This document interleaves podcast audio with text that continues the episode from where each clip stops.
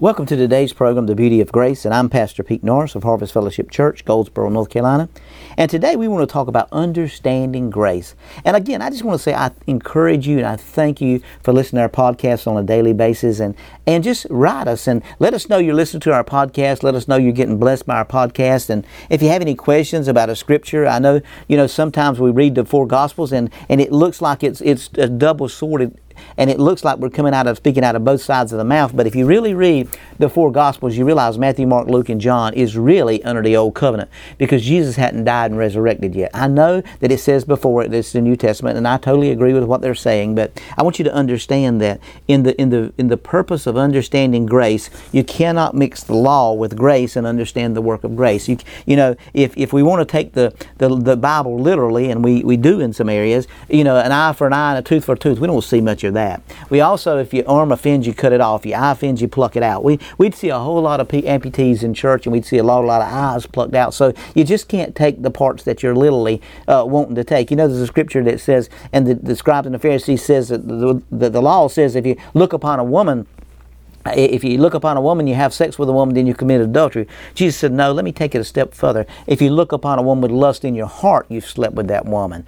He wasn't saying, I'm trying to make this thing harder. He's trying to say the righteousness of yourself cannot comparison with Jesus' righteousness. It's not based on how good you are. It's based on how righteous Jesus is. And it has nothing to do with you. He's trying to reveal to them, you can't get there. Well, they could say, well, I may be abstaining and not sleeping with a woman, but I'm lusting over. Jesus said, well, it's the same thing. And it's my righteousness that's going to deliver you. It's not your righteousness to be able to sustain. It's my righteousness to be able to contain. In other words, I've concealed you and I've held you and I hold you in the promises of the fullness of who I am. So we see here some understanding of what God is trying to reveal to us, and we understand that. Now let's go to Romans chapter 8, verse 18 and 19. For I consider the suffering of this present time not to be worthy compared with the glory which shall be revealed in us. For the earnest expectation of creation eagerly waits for the revealing of the sons of God. Now we see human beings were not the only ones affected by sin. In Romans 8 and 19, Paul tells us that creation itself suffered the effects of a curse, and that it groans and travails in birth pains, awaiting its deliverance. Earthquakes, weather, plagues, and all these other natural disasters that we see around us, the death, decay that we see every day in the material world, all are a result of that curse upon the earth, and the entire universe brought about the curse. But I want you to understand what Jesus done, because Jesus done a finished work. And you can see that in Ephesians chapter 2 verse 5. When we were dead in trespasses, made us alive together with Christ. By grace you have been saved. Now we see here, when we were dead in our trespasses, He made us alive together with Christ. By grace you have been saved. By grace, you have been saved. When you were dead in trespasses, made us together alive with Christ. By grace, you have been saved. Now, look at 2 Corinthians 5 and 19. That is, that God was in Christ reconciling the world to Himself. Now, God was in Christ reconciling the world to Himself.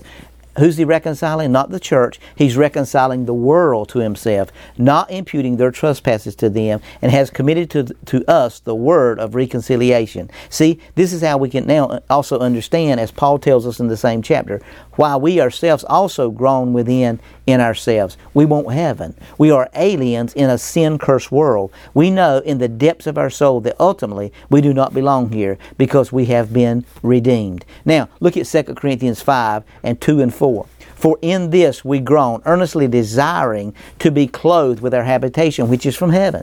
If indeed, having been clothed, we should not be found naked. For we who are in the tent groan, being burdened, not because we want to be unclothed, but further clothed, that mortality may be swallowed up by life. Now, what a powerful revelation is that. That is, that we are desiring a place. We're desiring a heavenly place. Now, I want to clear up something there, because I think a lot of people believe that we're going to a place, and I don't deny that. I don't deny there's a heaven.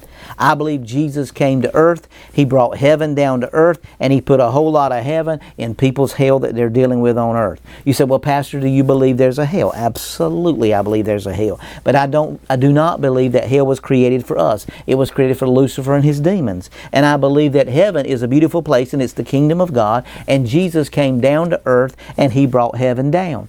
And He put heaven in people's hell. And you say, well, what do you mean by that? I'm saying there's people on this earth that are going through torment mentally. They're going through torment physically. They're going through torment emotionally. And they're going through tumultuary hell. You know, what did David say? David said, if I go to hell, Lord, You are there. Now that word hell there is the word shalom, so it's the grave, and it's talking about the soulish man. It's talking about the places that you create in your own mind that you distinguish between.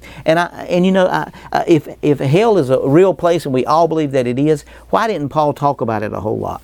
Paul never mentioned hell as eternal damnation. So I want you to really take a look at the visual. I do believe there's a hell. I do believe there's an appointed place. I do believe people are going through some difficult times in this world. I do believe Jesus' marvelous grace is sufficient to deliver us out of the powers of darkness. I think He's translated us out of the kingdom of darkness, and He's conformed us and translated us into the kingdom of His dear Son. I believe Him who knew no sin became sin, that I might become the righteousness of God. What a beautiful picture of God's perfect beauty of grace. And that's what we're here for. If you'd like to write us, you'd like to call us, you can write us at hfchurch7@gmail.com. That's hfchurch7@gmail.com. You say, well, Pastor, I don't understand the Scripture. Send us an email. Let us know you don't understand that Scripture. We'll be trying to help you, to give you some clarity on some messages of grace, because you know, I get a lot of letters, and they say, well, Pastor, I don't really understand. Where's the kingdom? Well, the kingdom's in us. I don't think you're ever going to understand the kingdom until you can understand grace. And so we want you to understand this is the beauty of grace.